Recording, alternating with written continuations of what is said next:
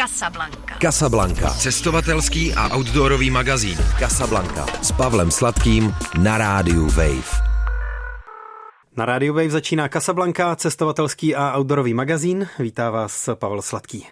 Vítám vás u poslechu, nebo i pokud se koukáte, Casablanku nově kromě Radia Wave a podcastových aplikací najdete taky na YouTube, takže vítejte. A my se dnes budeme bavit o různých destinacích, trochu o Ázii, trochu o Brazílii, čili o Jižní Americe, ale možná i o ještě úplně jiných místech, protože naším hostem je Lucie Brejšová. Dobrý den. Dobrý den což je eh, žena, která žila v Brazílii po sedm let. Eh, vydala knihu Město nad městem, která je odvozená z brazilských reálí. A my se eh, dneska budeme bavit teda částečně o Jižní Americe, ale třeba taky o tom, jak se kloubí práce a cestování. Protože vy jste na sedm let v Brazílii skončila proč? Eh, můj manžel měl nabídku na práci, takže jsme eh, se tam odstěhovali. Já jsem si pak našla záhy taky a vystřídala jsem tam dokonce několik zaměstnání, takže jsem toho hodně poznala. Takže váš muž odjížděl do Brazílie a už věděl, co tam bude dělat. Ano. A vy jste eh, odlétala, ale ještě jste nevěděla, co bude vaše práce. Přesně tak, přesně tak. Tak jak to probíhalo hledání zaměstnání v Brazílii? No, já jsem si říkala, že teda jak má manžel tu práci a docela dobrý plat, že si dám na čas, naučím se portugalsky a pak začnu hledat, tak asi za týden a půl už jsem rozesílala životopis, protože miluju být v ulici a být s lidmi a, a, a být aktivní, takže jsem velice rychle začala rozesílat. A jediné, co mě napadlo, co můžu dělat bez portugalštiny, eh, bylo vyučování jazyku, takže jsem si řekla, tak to zkusím, francouzština, angličtina, ty umím docela dobře, tak, eh, tak jsem to zkusila zkusila a okamžitě mě vzala jedna eh, škola. Eh, Základka? Ne, ne, ne, byla to škola jazyků, byla to virtuální škola, oni ani neměli jakoby nějaké místnosti, kde by vyučovali nějaký, nějaký lokál. Eh, bylo to tak, že jsem jezdila za studenty, většinou biznismeni nebo prostě lidi, kteří si chtěli vylepšit angličtinu hlavně a pak jsem i přidala francouzštinu. A našla jsem si asi 10 studentů, nebo dali mi asi 10 studentů, já jsem si pak našla další uh, tři nebo čtyři sama a bylo to skvělé. Musím říct, že to byla skvělá zkušenost. Jednak tím, že jsem za nima jezdila, tak jsem poznala celé São Paulo, protože opravdu jsem jezdila na druhou stranu São Paula do všech čtvrtí a eh, taky tím, že jsem se s nima seznámila, tak mi to jakoby otevřelo hodně obzorů. Postupně jsem se s nima, teda i na kurzu, ale i s nima naučila portugalsky a pochopila mentalitu mentalitu. Začala jsem vlastně první střípky nějakých eh, věcí, které jsem netušila. Například jedna moje eh, studentka mi jednou říká, eh, no to já až budu rodit, to, to já určitě chci císařský řez, já, já určitě bych nemohla rodit normálně, já mám strach z bolesti, já si zarezervuju čas a místo a, a tak dále. A mě to jako překvapilo a říkám si, no tak jo, asi já nevím. A, a teď jsem začala zjišťovat, že to tak vlastně v Brazílii je a pak jsem se postupem času dozvěděla, že 90% eh, eh, porodů se děje císařským řezem, že to je vlastně rekord na světě v, v soukromém eh, sektoru, ale v tom v tom veřejném to není moc lepší, takže to mě třeba začínalo už tak nějak ty střípky toho, že jsem začala porovnávat, jak to tam je, jak jsou lidé, jaká je mentalita bylo to hodně obohacující. Někdy se říká, že když člověk eh, do nové země přijede, eh, tak nejdřív vidí to, co se právě hodně odlišuje eh, od domoviny nebo mm-hmm. od míst, odkud jako přicestoval. Nejdřív hledá rozdíly, nejdřív vidí ty kulturní odlišnosti a z toho jsou i ty všechny kulturní šoky a tak podobně. A potom začíná naopak vidět i třeba hledat a zaměřovat se na to, co je podobné. Měla jste to taky takhle nějak? No, já myslím, že to je tak nějak pořád eh, se to střídá, nebo přichází to asi oboje najednou. Myslím, že eh, to, že milují pivo jako u nás a že nevím, různé věci, které mi přišly docela stejné, nebo to, že mezilidské vztahy, vlastně i, i proto já říkám třeba ten můj příběh, je, je to brazilský příběh, ale já tam vlastně řeším věci, které by se mohly odehrát i, i někde jinde, protože to jsou prostě, je to psychologie, jsou to rodiny, jsou to hádky, jsou to problémy a jsou to i krásné vztahy. Takže myslím, že vnímala jsem už od začátku i ty kontrasty, i ty rozdílnosti, ale i ty, ty podobnosti. Jsme všichni lidé, takže je tam to hodně společného i. Jaké je São Paulo? São Paulo je veliké, je to vlastně každá čtvrtě, jako by bylo úplně jiné město. Eh, je to město vůbec Brazílie, vlastně eh, zemí eh, vystěhovalců, imigrantů, takže je to velmi etnicky pestré. São Paulo má největší japonskou komunitu mimo Japonsko, například je tam hrozně moc Italů nebo lidí původem z Itálie, takže tímhle je to velmi pestré, ty kultury se tam mísí, ale zároveň ten výsledný koktel je vlastně velmi brazilský. Musím říct, že, že i ať se týče, co se týče jazyků, eh, kulinářství nebo stylu života, tak vlastně se to tam velmi rychle vytrácí a velmi rychle jsou všichni eh, stoprocentní brazilci. A je to, je to bordel, ale je to, je to krásný. Je to bordel, ale je to krásný. ano. A vizuálně ještě k tomu São Paulo bych řekla, je to, um, je to džungle betonová, ale zároveň je tam cítit ta síla té přírody, takže každý park, každý strom je vidět, že tam má tu vitální sílu úplně neskutečnou. A já musím říct, že jsem se zamilovala do São Paula. Já jsem trošku i litovala, když přišla, nebo litovala. Já málo kdy čeho lituju, ale tohle jsem si říkala, hm, škoda, že to není Rio, nebo že to není Buenos Aires, navíc jsme mluvili španělsky už, takže jsme si říkali, hm, hm.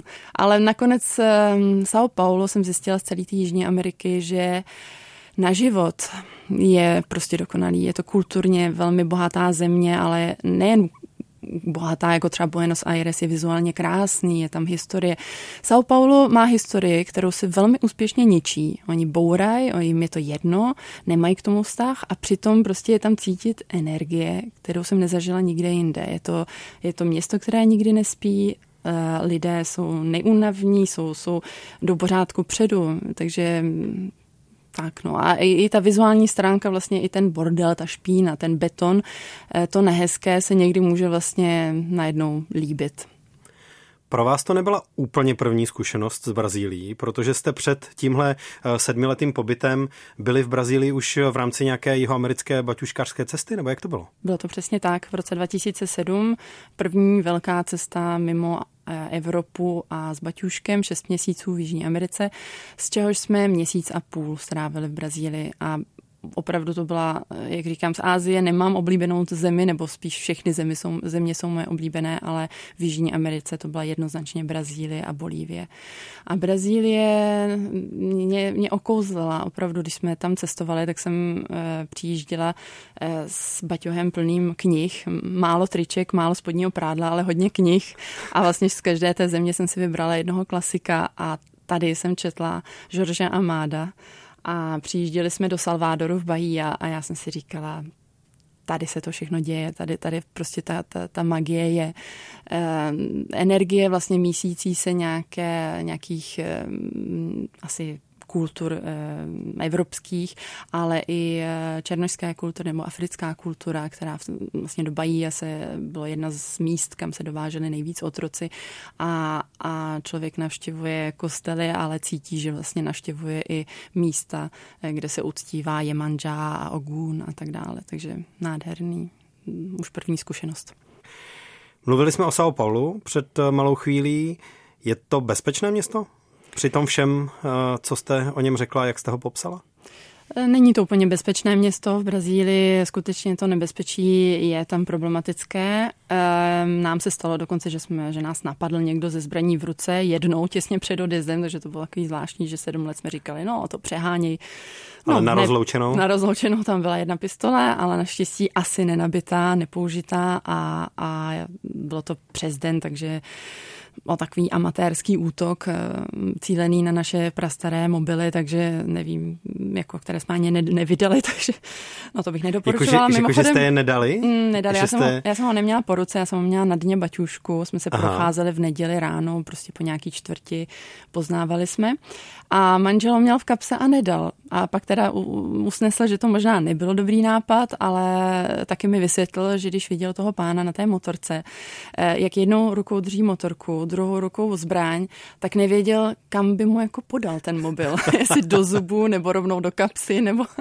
tak to bylo takový úsměvný, to bylo potom samozřejmě, co, co jsem se rozklepana rozbrečela, když pan odjel, ale...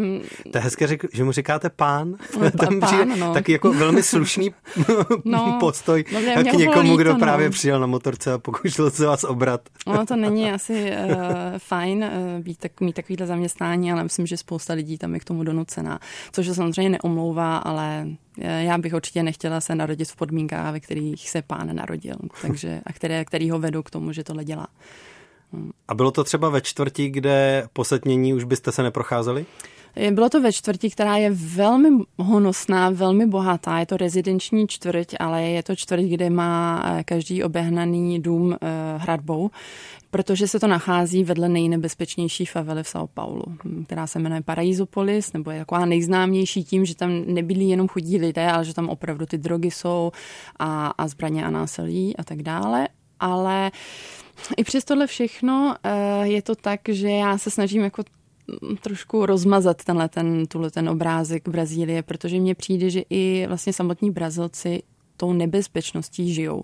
Oni o tom mluví, oni vás zastavují na ulici, říkají pozor, nebo mě třeba jednou jedna paní, když jsem se jí zeptala na zastávce autobusu, eh, jestli ten autobus jede správně do centra, ona mi řekla, ne, tam nesmíte. A říkám, já tam ale jezdím učit už půl roku. A ona, no ale tam nesmíte. Vás to úplně konsternovaná. Oni opravdu tam žijou ve strachu. Eh, je to marketing strachu. Je tam opravdu kupte si eh, pancéřovaný auto a, a hrát s hradbama já si myslím, že to není řešení, takže proto se tomu bráním to podporovat a, a říkat, že lidi by neměli jezdit, chodit na ulici. Ale jako je to tak, a, a, ale zároveň si myslím, že by se nic nemělo pře, přehránět, protože strach není prevence, strach nemůže něčemu zamezit. Vy jste v životě eh, střídala eh, etapy, kdy jste takhle někde v zahraničí žila a pracovala, pobývala delší dobu s těmi batuškářskými cestami, taky třeba několika eh, měsíčními. Mm-hmm. Kde všude jste takhle na střídačku byla a zajímá mě to hlavně proto, že když jste byli teda sedm měsíců v Brazílii, tak pak jste si s Baťuškem vyrazili někam na úplně jako opačnou polokouli, nebo jak to kombinujete? Ne, měsíc a půl v Brazílii a zbyt, šest měsíců v Jižní Americe mm-hmm. vlastně. Je to tak, že to, se to snažíme kombinovat, aby eh, jsme moc nelítali. Neradi děláme takový to hop, hop, hop, eh, letadla, rádi používáme místní dopravní prostředky, takže jenom když to nejde, jako třeba zajet na Filipíny e, trajektem, je prý velmi komplikovaný, tak tam jsme letěli, ale jinak se to snažíme vždycky nějak kompaktně udělat. To, že jezdíme na takhle jakoby místa na 6 měsíců v Jižní Americe, 10 měsíců v Ázii, tak je to hlavně proto, aby právě člověk jednak měl tu dlouhou cestu. To mě fascinovalo, když jsem se poprvé v Londýně setkala s klukem, který takhle byl na půl roce, tak já já měla otevřenou pusu, já jsem o tom v životě neslyšela předtím, takže mi to fascinovalo a chtěla jsem to zažít a je to úžasný, protože člověk je dva měsíce na cestách a to je teprve začátek a přitom mu přijde, že už je rok na cestě, protože každý den je někde jinde, takže, takže ta délka je vlastně tam hrozně důležitá v tomhle a taky proto, aby člověk, když už jede někam, tak aby teda ten jeho carbon print eh, nějak jako se rozmazal co nejvíc a i když se člověk do toho prostě ponoří, eh, tak mám pocit, že to je to přináší něco víc, než když jede jenom na, na měsíc někam. Ale samozřejmě vím, že to spoustě lidí není jako možný, takže to ne, nemyslím, že to máme ten návod úžasný na to cestování. Máme tu možnost, nemáme ten strach zbavit se práce, zbavit se bydlení a odjet. Takže, no a prokládáme to tím, že žijeme někde, protože se na ty cesty musí našetřit, takže jsme byli ehm, byli jsme nejdřív v Londýně, protože manžel je sice francouz, ale potkala jsem se s ním v Praze, když on žil v Londýně, byl tady vlastně na výletě. Takže se nám to komplikuje? Je to strašně komplikovaný teď. Teď je to takový ten seznam, já to moc nemám ráda, ale zároveň, aby jsme si ujasnili, kde jsem teda byla, když už o tom mluvíme, takže Londýn, potom ta Jižní Amerika, pak Paříž, pak Sevilla, potom e, Ázie e, a potom Itálie, to bylo taky trošku ještě cestování, cestování žití a potom tam Brazílie. A teď jsme zpátky v Itálii, tam zase teď už jako žijeme vlastně možná trošku víc trvale, protože jsme si tam pořídili domeček. Zpřetrhá tímhle eh, způsobem života člověk vazby v Česku? Nebo pokud eh, je nechce zpřetrhat, tak eh, co mm, může nejvíc udělat pro to, aby se to nestalo?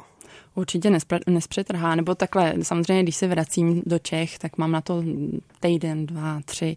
Takže je jasný, že nemůžu se vidět se všemi lidmi, které bych ráda viděla, takže možná, že se mi ten okruh přátel trošku zúžil, ale přesto jsem v kontaktu se spoustu lidí, se kterými jsem byla v kontaktu, když jsem tady žila.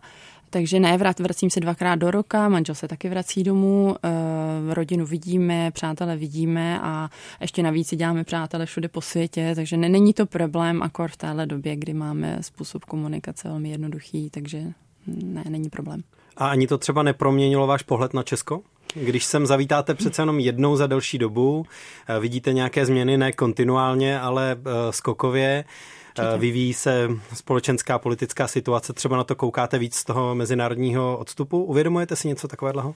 Určitě si uvědomu, že vlastně tahle země je moje, ale zároveň svým způsobem není, protože už vlastně 18 let tady nežiju, takže eh, vždycky přijedu a třeba mě se ptají lidi z Brazílie, jedu do Prahy, můžeš mi doporučit restaurace a já nemůžu, můžu ti doporučit památky, ale nemůžu doporučit restaurace, ale v protože São se, za, jo, v São Paulo můžu, tam jsem teď pět let žila nebo sedm let žila, takže tam vím, jak to je, takže eh, jako eh, určitě se na to dívám eh, zvnější trošku, nemám takový přehled o politice, abych to nějak soudila, politicky nejsem založená, ale různé věci, fenomeny, chování lidí a, a toto vnímám, ano, určitě se to mění.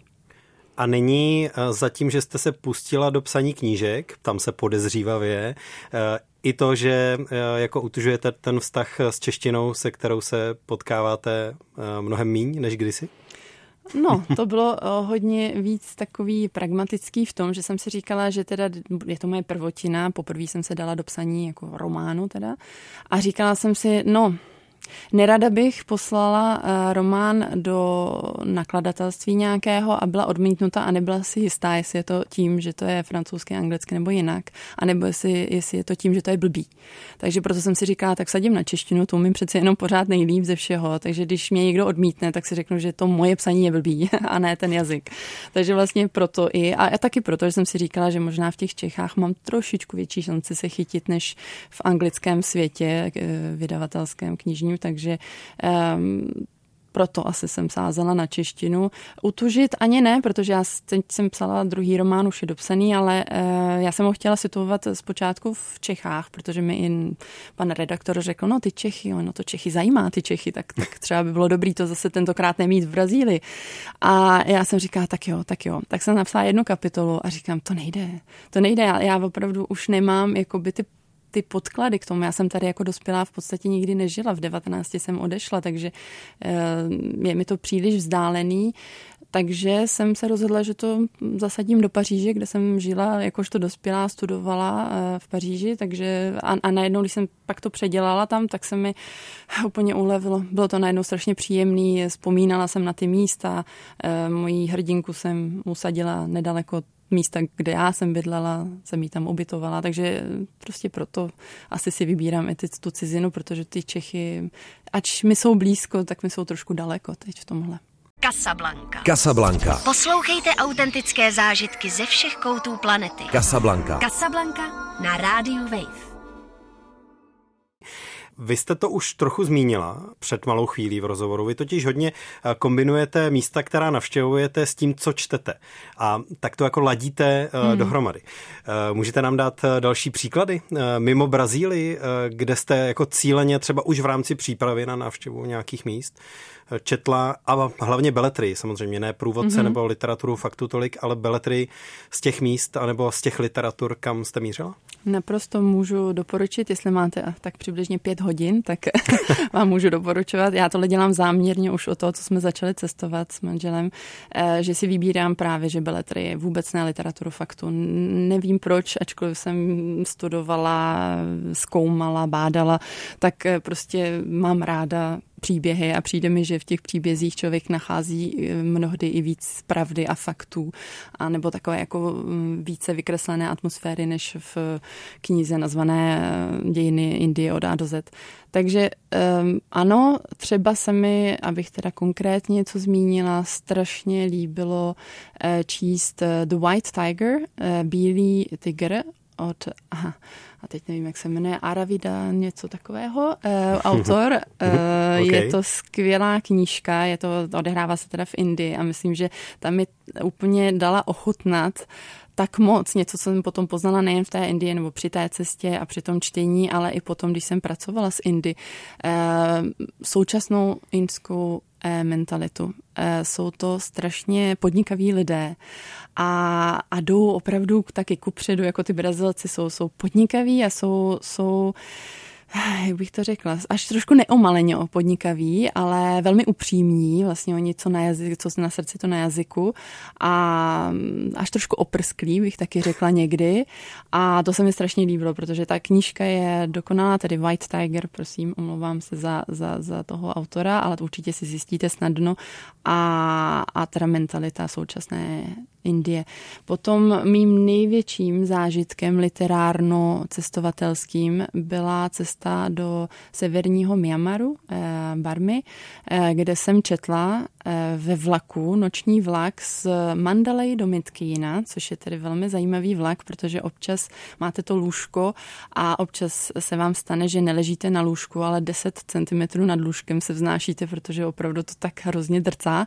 A já jsem v tom vlaku četla George Orwella, který je můj oblíbený autor eh, všeobecně ale četla jsem tam bar, barmské dny a musím říct, že dokonalejší knihu eh, a přesně ten příklad toho, že to je beletrie, takže je to fikce, je to smyšlené eh, a přitom to obsahuje tolik pravdy a tolik nadčasové pravdy. On vlastně se předběhl úplně, eh, předběhl jakékoliv teď to vidíme hodně a, a spousta lidí se o to zasluhuje vlastně tím, o čem se mluví, co se píše, eh, je rovnoprávnost, eh, tolerance k ras, rasám různým, k, ke všemu a on vlastně to tam v té knize má už, už někdy, nevím, jak je to dávno, co jí napsala, už dávno.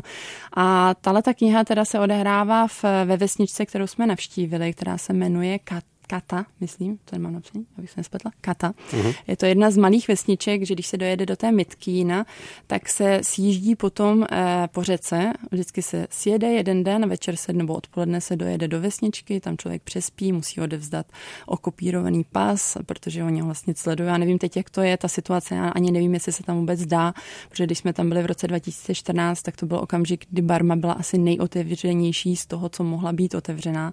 Dokonce jsme Od té doby se situace spíš spíš zhoršila, se obávám. Vím, vím. No, myslím, zvlášť že jo.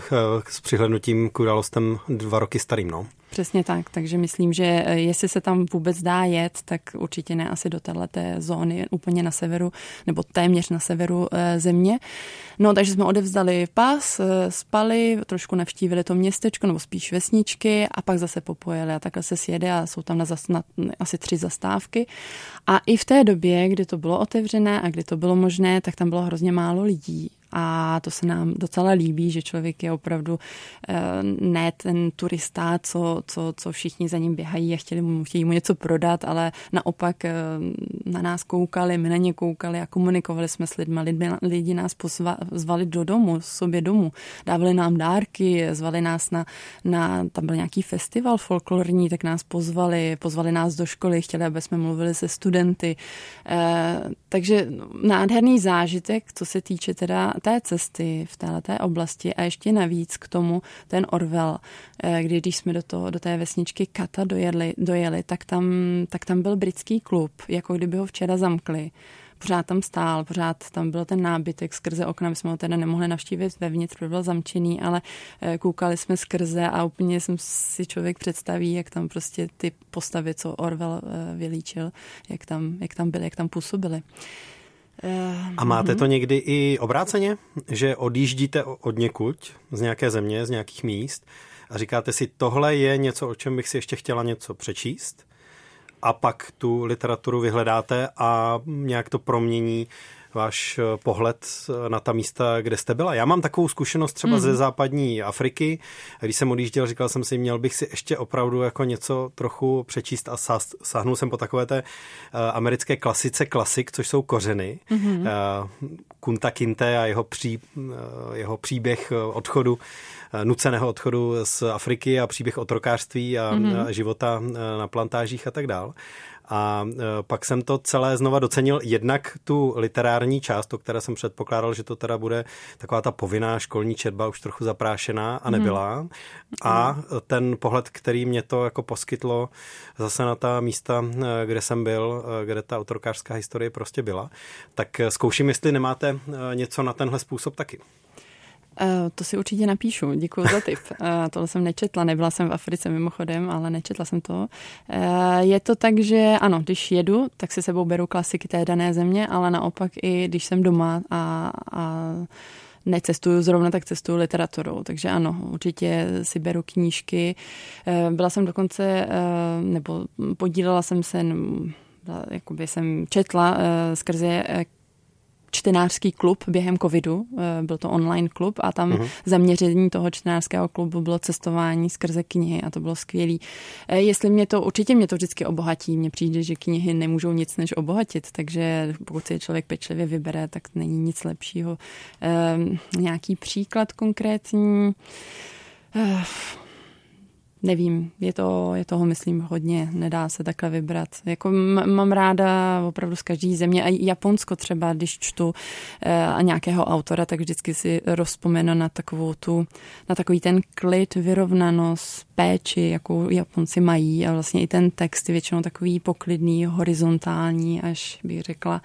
A, takže určitě, určitě i z domova cestuju skrze literaturu. To je vlastně dobré, že říkáte, že je horizontální, když se píše eh, vertikálně, jako ten no. jazyk původní, ale eh, my to samozřejmě vnímáme v překladech, takže mm-hmm. je to mhm. spíš pocit, než... Je to spíš pocit a to pocit z té země, no, nějaký vizuálnou psycho, nevím, nedokážu to popsat, ale horizontální mi sedí k Japonsku.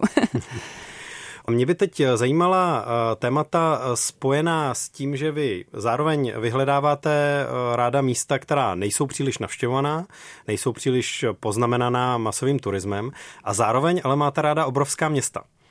Což si myslím, že není kombinace, kterou má úplně každý. Mm-hmm. Tak by mě to zajímalo, jak to vnímáte a co z hlediska toho mm, nepoznamenaného, nesturizovaného hledáte v těch největších městech, která jste navštívila.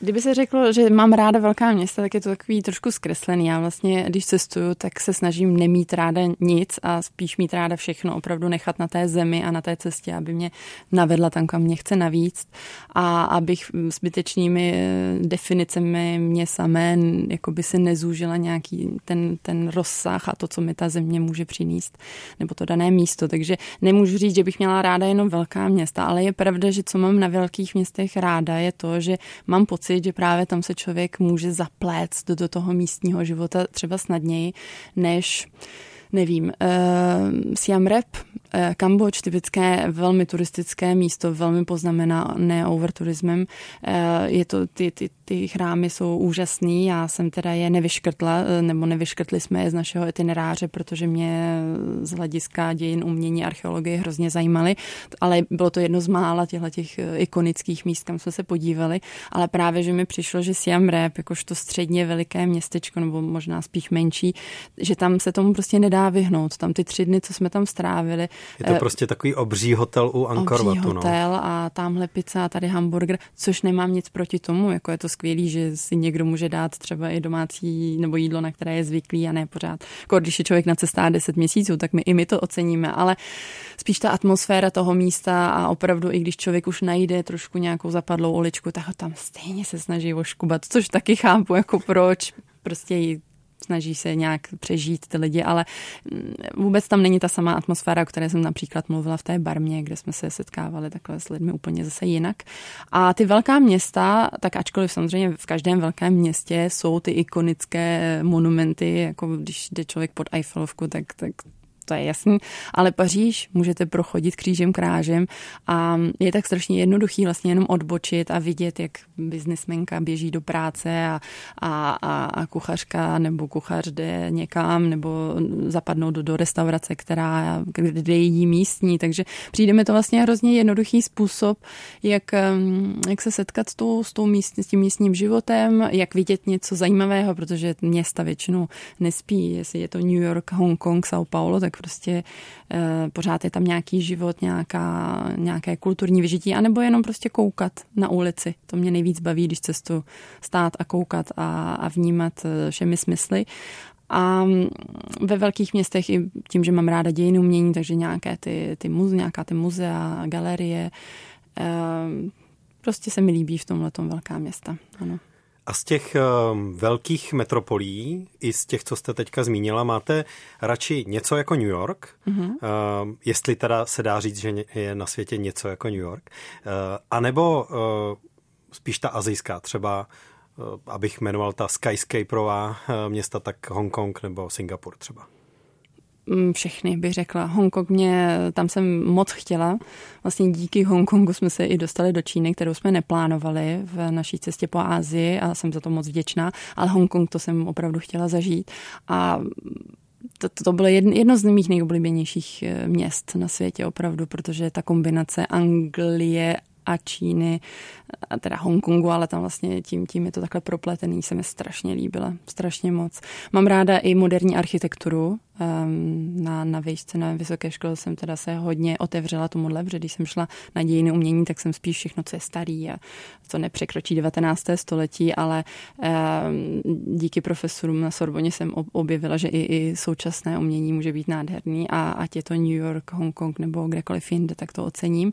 A zároveň se mi líbí, že v těle těch eh, megaměstech jsou i mikroměsta eh, a člověk si vidí někoho, kdo právě vyšel z toho skyscraper a a jde z práce a jde ke stanku, eh, kde si připadá jak v Číně v nej, nejzaplavlejší malinké vesničce a, a jí tam polívku a, a dává si pivo, takže líbí se mi ta kombinace.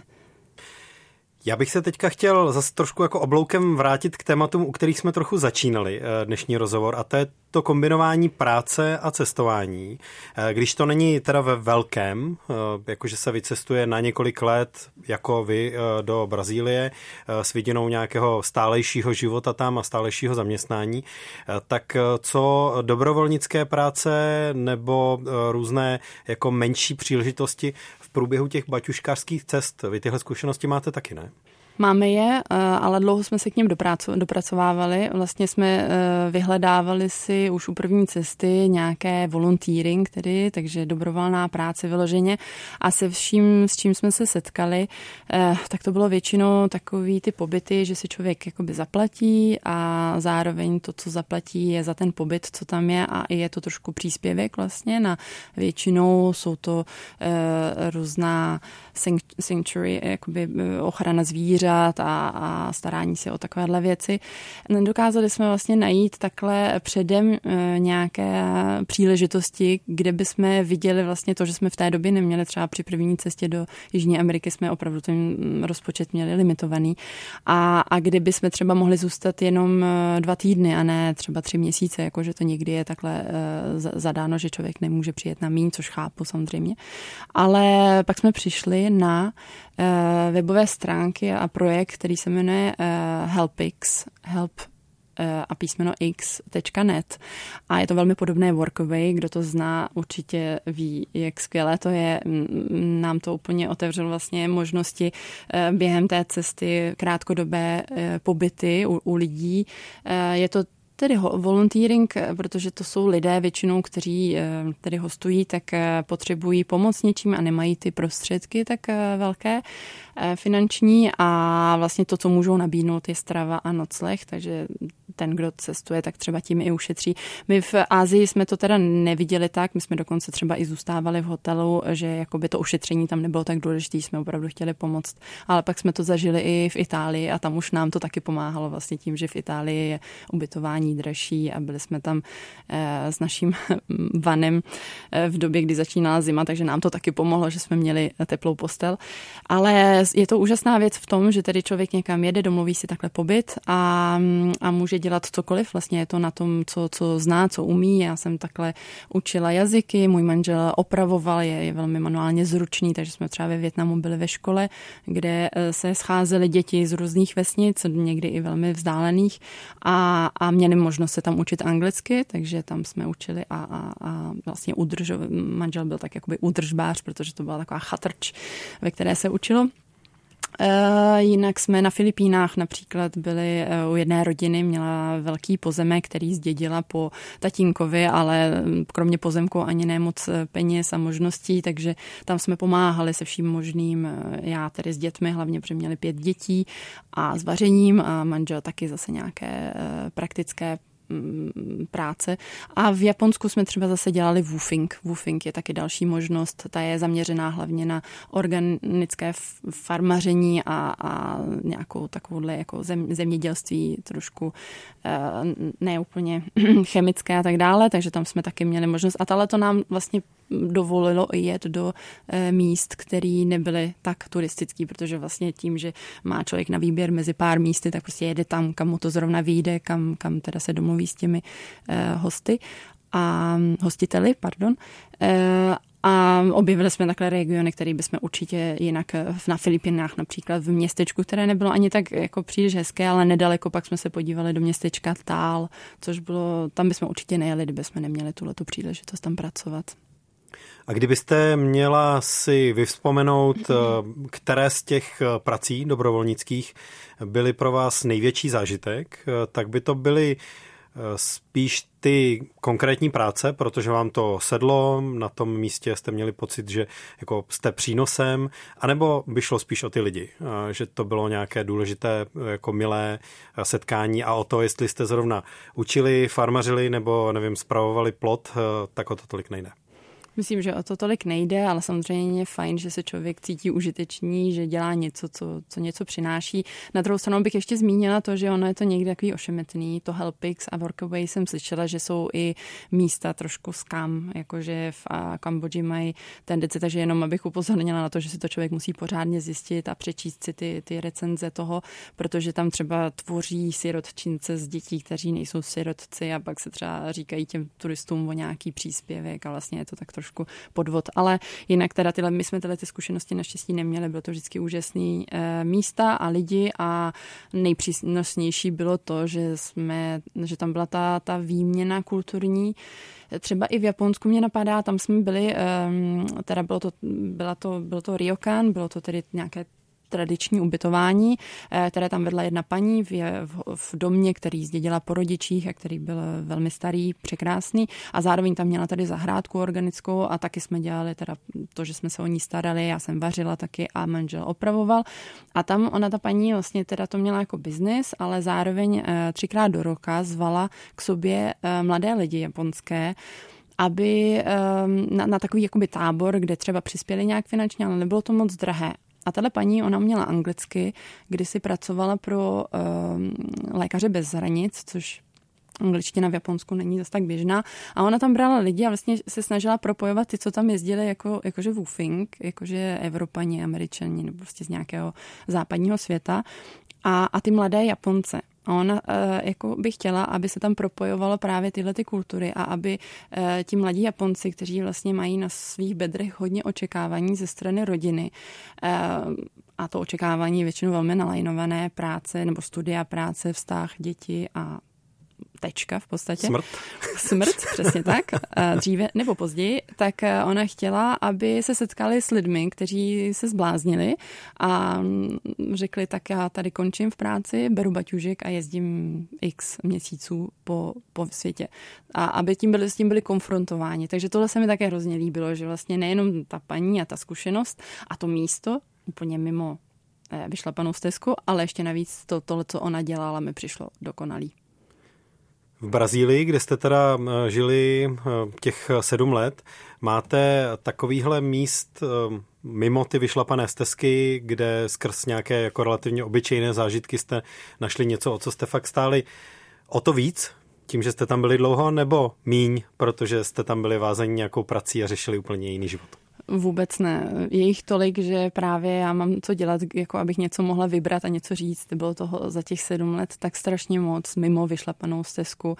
A to, že jsem prošla asi třema, čtyřma zaměstnáníma, tak eh, spoustu různých eh, odvětví lidí, typu eh, práce, ale i tu mentalitu jsem poznala a třeba s jedním tím zaměstnáním to bylo cestovní ruch, tak jsem projezdila celou Brazílii a často to byly velká města, byla to velká města, bohatá města, kde teda ti lidé kupovali to, co já jsem jakoby prodávala, tedy luxusní zahraniční cesty, ale často to byly i města, která třeba měly peníze, ale vlastně nebyly tak zajímavá turisticky, takže jsem se dostala třeba do městečka, které se jmenuje, nebo města, které se jmenuje Gujáňa a o kterém e, jako všichni hrozně blásnili a teď právě, že tam to bohatství je, je tam e, spousta lidí tam žije a dokonce jedna paní mi řekla jednou, to je e, delicio di ciudad, jakože to je úplně delicio, nebo del, delikátní? Delikátní, nebo ne delikátní ve smyslu českém, to je trošku false friends, je to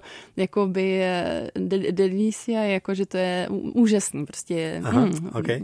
lahodný, jako lahůdka město. No, tak to byla teda lahůdka. Vlastně jsem tam přijel, jsem tam přijela, tak jsem tam objela ty, ty agentury cestovní a e, večer tam vůbec nic nebylo. Ale vůbec nic. Jakože kulturní život totálně nula. Prý tam mají jako docela takový bohatý noční život, jakože bary, tak to vlastně se limitovalo na nějaký náměstí, kde byly asi čtyři bary, které vypadaly spíš jako e, nějaké sítě e, barů, než, než jako originální zajímavé bary. A, a pak se ke mně připojil na víkend ještě manžel, tak e, já, já jsem ještě pracovala pak jeden den, tak on se to tam prošel sám. Říká, já jsem byl zoufalý. Ještě jsem sebou měl notýsek, tak já jsem se začal psát nějaký poznámky a už nevěděl, co dělat. Ale nám se tohle hrozně líbí. Nám se hrozně líbí se dostat i do takovýchhle míst, kde vlastně nic není a, a vidět, jak tam lidi žijou, jak vlastně taky zase uh, hradby okolo domů, uh, strašně bohaté rodiny, které zbohatly hlavně třeba na, na zemědělství, že to jsou vlastně plantáže a plantáže, cukrová třtina a tak dále a, a že vlastně takhle se někde žije. No. A kromě toho, kromě téhle práce, která mě zavedla do hodně míst, tak jsme hodně projezdili uh, region Minas Gerais, který je známý třeba městečko Ouro Preto, což je eh, koloniální městečko, kde se těžilo eh, zlato a, a jiné vesničky, městečka, ale my jsme ho teda opravdu ten jich, on je to obrovský region, ale jich, protože je vlastně docela blízko São Paula, blízko znamená minimálně tři hodiny jízdy auto, autem, i víc, ale to je v Brazílii blízko, e, tak e, tam jsme navštívili toho hrozně moc. Nádherná krajina, nádherné vesničky, místní život, e, velmi rurální vlastně na to, že to je vedle největší megalopole Jižní Ameriky, tak tam tam vlastně v televizi večer, večer běží třeba e, teleshopping na, na krmivo pro prasata a, a, a pak třeba kupty si zlatý hodinky a, a pak ty náboženský programy a to člověk jenom kouká vlastně, jak, jak to takhle někde může být a jak, jak strašně je to zapadlý a přitom je to tak strašně blízko e, tomu úplně nezapladnému. No. Takže... To bych mohl taky někdy sem pozvat do tohohle pořadu jako hosta někoho, kdo třeba jenom koukal na uh, nějaké neobvyklé zahraniční kanály a nikdy v té zemi nebyl. No, no tak, no. tak ono tyhle ty kanály vlastně bylo důležité být na tom místě. Oni jsou hmm. lokální, takže hmm. vlastně ta televize, navíc my nemáme doma televizi, takže tam jsme v tom v té pouzádě člověk zapne a kouká a bylo to docela přínosné a zajímavé. Teď žijete v Evropě, kdybyste si mohla vybrat, kam takhle na větší počet let eh, zase vyrazit z nějakých pracovně cestovatelských důvodů, tak eh, měla byste něco konkrétního za Lubem na mysli? Nechala bych se přes překvapit. Eh, svět je moc velký, těch, eh, těch možností je tolik a určitě bych si snad nedokázala vybrat. Jako, nebo takhle, když jsme se stěhovali před tou Brazílií, tak jsme si vždycky vybírali. Eh, vždycky to byla naše volba, ale vždycky to bylo nějak omezeno Evropou, protože přece jenom dostat výzum, aby někde žil někdo úplně mimo, není tak snadné a asi jsme neměli i tu odvahu. Spíš jsme to nechávali na ten baťužek. A, a, a proto o to bylo vlastně skvělejší, že přišla ta Brazílie, a vlastně jsme neměli tak nějak na výběr, nebo měli, samozřejmě mohli jsme říct ne, ale tak to, to naprosto nepřicházelo v úvahu, to bylo úžasné. A, a nechali bychom se určitě překvapit, kdyby přišla zase nějaká nabídka. Tak děkuji, že jste přišla sem do studia Radia Wave a o svých zážitcích nám vyprávěla. Lucie Brejšová eh, byla vaší vypravěčkou v dnešní Kasablance. Díky. Já děkuji moc. A loučí se i Pavel Sladký. Já se s váma budu těšit eh, na slyšenou i na viděnou brzo u další epizody Kasablanky. Mějte se krásně. Ahoj. Casablanca. Casablanca. Cestovatelský a outdoorový magazín. V džungli, v poušti, uprostřed oceánu. Poslouchej Casablanku jako podcast. Kdykoliv a kdekoliv. Více na wave.cz lomeno podcasty.